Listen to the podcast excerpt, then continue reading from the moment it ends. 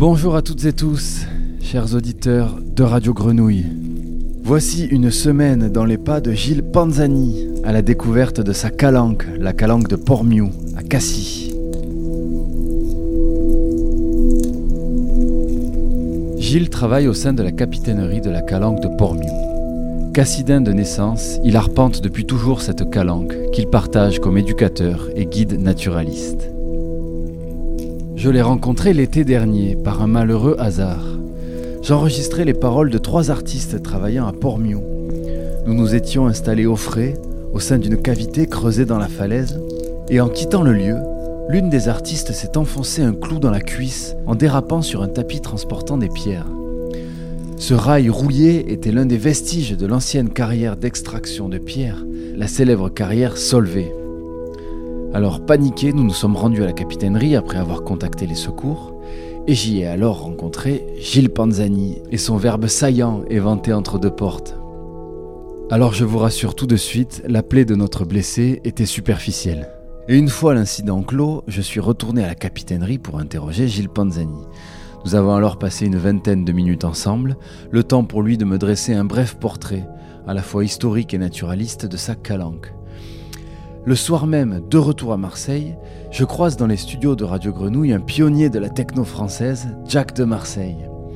Jack m'évoque alors ses besoins de nature, de déconnexion, des besoins qu'il motive par quelques photos de ses excursions sur la côte d'Azur. Je lui retrace ma journée à Portmew, fertile en événements, et nous décidons d'organiser une randonnée avec Gilles en octobre, une fois le soleil a tiédi. Alors voici cette randonnée sonore découpée en cinq épisodes. Et en suivant la voie de Gilles, on y découvre des fleurs, des rivières souterraines, des trémies, des trous souffleurs. On y enlace des arbres, on caresse des pierres, on évoque le ciel, des sons, des inventions. Et puis, du haut de la spirale de Cassis, on regarde Marseille.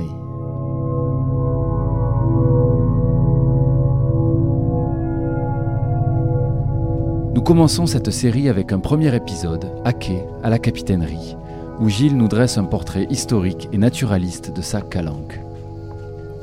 Gilou, l'essence de Pormiou, une série documentaire réalisée par Mario Bompard.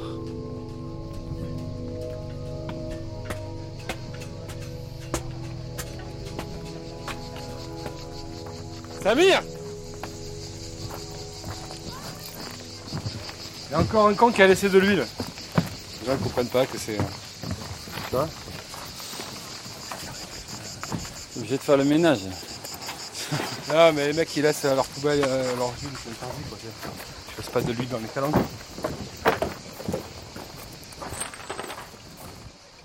Alors bonjour, je m'appelle euh, Gilles Panzani, donc je suis le directeur de la zone de mouillage et d'équipement léger de la calanque de Pormiou.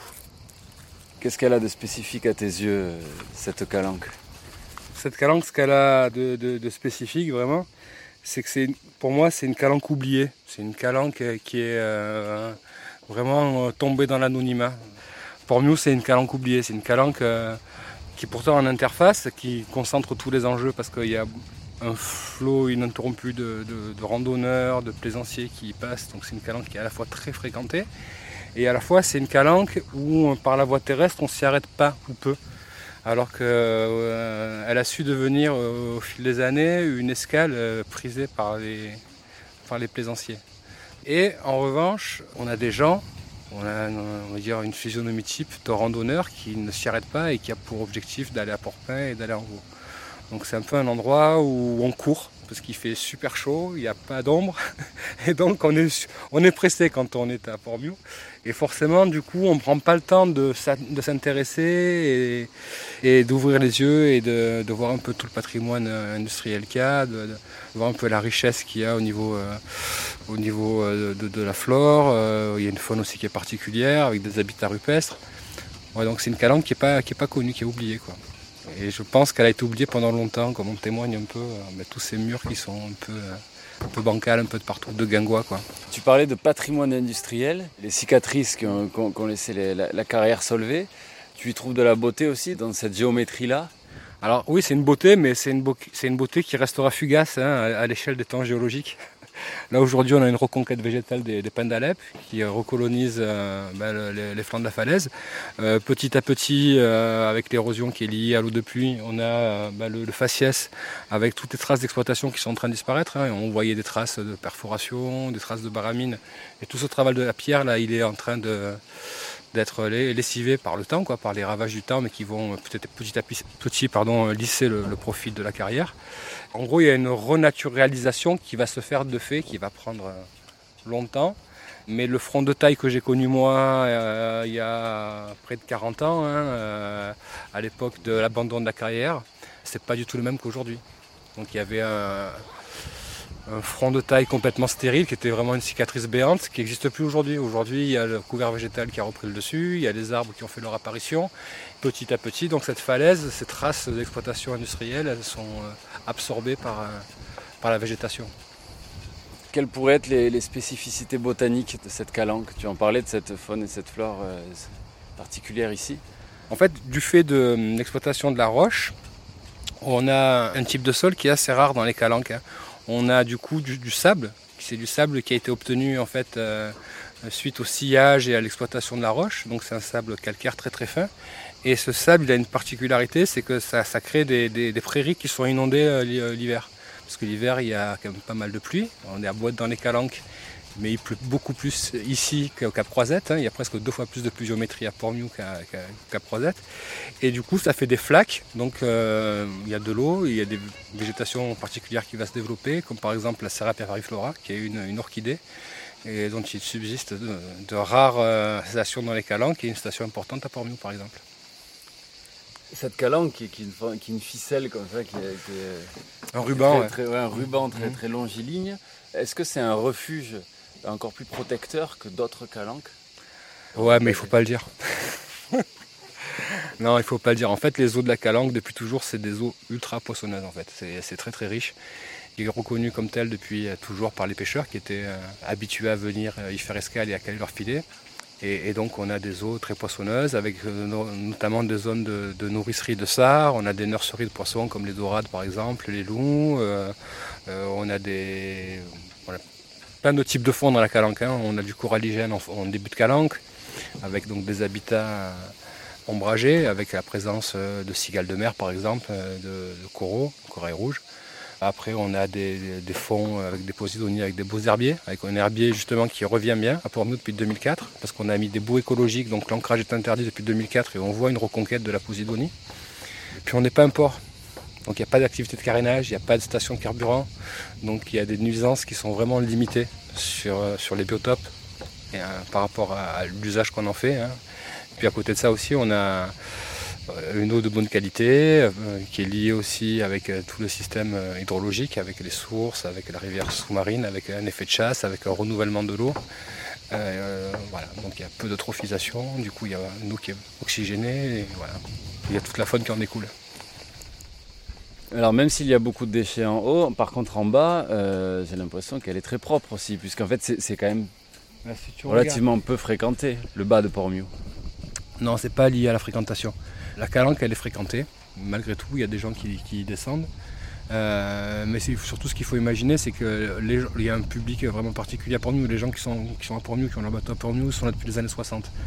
Les gens ils se, sont connus sur les bateaux quand ils étaient jeunes, euh, ils ont euh, appris à se, connaître, à se rencontrer, ils sont allés pêcher ensemble, ils ont fait des soirées ensemble. Depuis voilà, il y a des couples qui se sont créés, il y a tout un univers euh, un peu particulier quoi, hein, port Mew qui est vraiment unique et qu'on ne retrouve pas dans les autres ports. il y a cet esprit un peu calanque. Et, du coup, forcément, les gens sont très très attachés à la qualité de leur environnement. il y a une police des mœurs qui s'est un peu instituée au fil des années, puis les gens se baignent à l'arrière de leur bateau. Ils ont quand même intérêt à faire comme ils faisaient dans les années 60, à balancer la boîte de sardines par-dessus bord quand ils avaient fini l'apéro. Donc aujourd'hui ça se fait pas, il y a des opérations de nettoyage euh, tous les ans. Euh, dernier, euh, week-end d'avril, on a près de 80 plongeurs pardon, qui plongent, qui nettoient la calanque. Et depuis 10 ans, tous les déchets qu'on remonte, c'est des déchets historiques. Il n'y a pas de déchets récents. Ou très peu, il peut y avoir effectivement quelque chose qui tombe à l'eau, du fait du vent et tout, il n'y a pas de déchets euh, estampillés euh, année 2010, année 2020, euh, alors qu'on voit par exemple des, canettes qui ont 40 ans. Quoi. Donc ça on le voit, on le reconnaît, les logos c'est pas les mêmes. Donc voilà, je pense que les gens sont soucieux de la qualité de leur environnement parce que tout le monde se connaît, parce qu'ils partagent du bon temps ensemble, qu'il y a une espèce de convivialité et que je pense qu'on est tous pareils, hein, les humains. Il n'y a personne qui a envie de, dans un coin de paradis comme ça, de, de se reposer, de profiter à côté d'un tas de poubelles. On dit les gens sont sales souvent, mais je ne suis pas du tout d'accord avec cette assertion-là. je pense que les gens euh, partagent tous euh, à la fois le, même plaisir, la même délectation quand on est dans un endroit qui est relativement vierge et la même empathie quand on est dans un endroit qui est dégradé et voilà, on a envie de faire quelque chose. Et alors il y a peu de renouvellement dans, la plaisance de, de Port-Miou euh, Il n'y a pas de renouvellement malheureusement du fait du cadre euh, réglementaire, hein, les AOTA pour nous ne sont pas transmissibles. Du coup, malheureusement, depuis 2004, il n'y a pas de renouvellement de titulaires. Ça veut dire qu'il n'y a pas de nouveaux arrivants depuis 2004 et la population est vieillissante. Et au décès des titulaires d'AOT, les bateaux quittent la Calanque et la Calanque, petit à petit, se vide. On est passé de plus de 500 bateaux à 360 bateaux aujourd'hui permanent. Mais un renouvellement va avoir lieu du coup à l'avenir. Rien n'est moins sûr. En tout cas, nous, on espère. Hein, pourquoi Pour maintenir un peu les traditions nautiques. Parce qu'il y a une vraie tradition euh, de, plaisance euh, sportive à Port-Mieux qui n'existe pas ailleurs. On a des régates qui sont faites euh, tous les 15 jours. Il y a un vrai dynamisme associatif. Il y a cinq associations à Port-Mieux qui vivent, qui font des choses, qui se réunissent, qui créent des événements, qui créent des manifestations. C'est un port très dynamique en cela. Alors c'est vrai qu'il y a quelques bateaux ventouses, on les voit, ils sont bien identifiés c'est pas du tout représentatif de l'état de mobilité de la flotte aujourd'hui à Port-Mieux, qui est plutôt euh, un plan d'eau qui, bouge à la différence de plan d'eau carte postale entre guillemets. Où on a des jolies barques mais qui sortent pas souvent. Toi, euh, dans cette calanque de Port-Mieux, est-ce qu'il y a un belvédère, un angle, euh, un point de vue, un, endroit que tu aimes particulièrement Moi, il y a deux endroits qui me plaisent. Donc, il y a déjà tout le côté avant calanque, au niveau de la résurgence, euh, jusqu'au souffleur. Euh, voilà, je trouve que c'est assez magique. Il y a une faille aussi là qui est, splendide. Et aussi bien sur terre que sur mer. Sur terre, on a par exemple des martinets qui nichent, euh, on a des martins pêcheurs, on a vraiment une, une faune assez, assez intéressante. Et sous l'eau aussi, c'est très très beau, il y a des, fonds magnifiques. On peut voir dans très peu de profondeur des, animaux qu'on voit normalement beaucoup plus profonds, parce qu'il y a des conditions de lumière, qui sont particulières et on retrouve des, habitants des profondeurs plus importantes. Et après, il y a le, fond de la calanque, côté falaise, où là, on a vraiment la calanque euh, originelle. on n'a pas eu de modification parce que c'est une des rares euh, parties de la calanque où on n'a pas de carrière qui ont une emprise et on a vraiment cette falaise. Il n'y a pas de front de taille et ça laisse deviner ce qu'était la calanque il y a 100 ans sans l'exploitation humaine. Donc quand je suis là-bas, j'ai l'impression de remonter le temps et je me dis, purée, ça devait être comme ça partout, ça devait être incroyable. voilà. Merci beaucoup Gilles. Bah, de rien, merci à toi.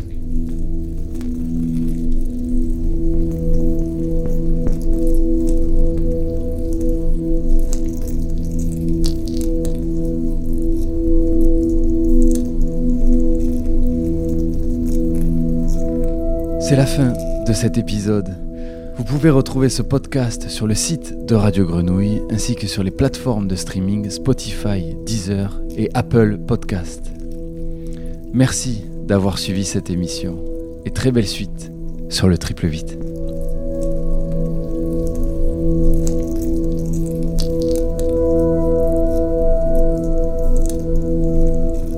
Alors après, il y a un parti pris. Il y a beaucoup de gens qui disent qu'en fait les, gamins il ne faut pas les, assommer avec la, terminologie scientifique. Moi je ne suis pas du tout d'accord. Moi je pense qu'un chat il faut l'appeler un chat et que les gamins ils retiennent rien de mieux que les noms des dinosaures euh, en latin. Tu vois non mais c'est vrai quelque part. Et à la limite c'est des mots qui leur parlent. Moi j'ai des gamins que j'avais en club nature qui étaient minots, je les croise dans la rue maintenant, ils ont 25 ans, ils me disent Ah Gilles j'ai vu une Zoropsis psinimana. Je dis putain ah ben ouais mais tu vois. C'est voilà. Il faut leur expliquer, la photosynthèse, ça fonctionne comme ça. C'est pas, ah alors là, voilà, c'est la photosynthèse, c'est un nom. Euh, les plantes, elles ont des, organes, et eh ben, il faut nommer des organes. Euh, un animal, il a un corps qui est différencié en plusieurs parties. Il faut savoir les nommer. il, faut, le dire.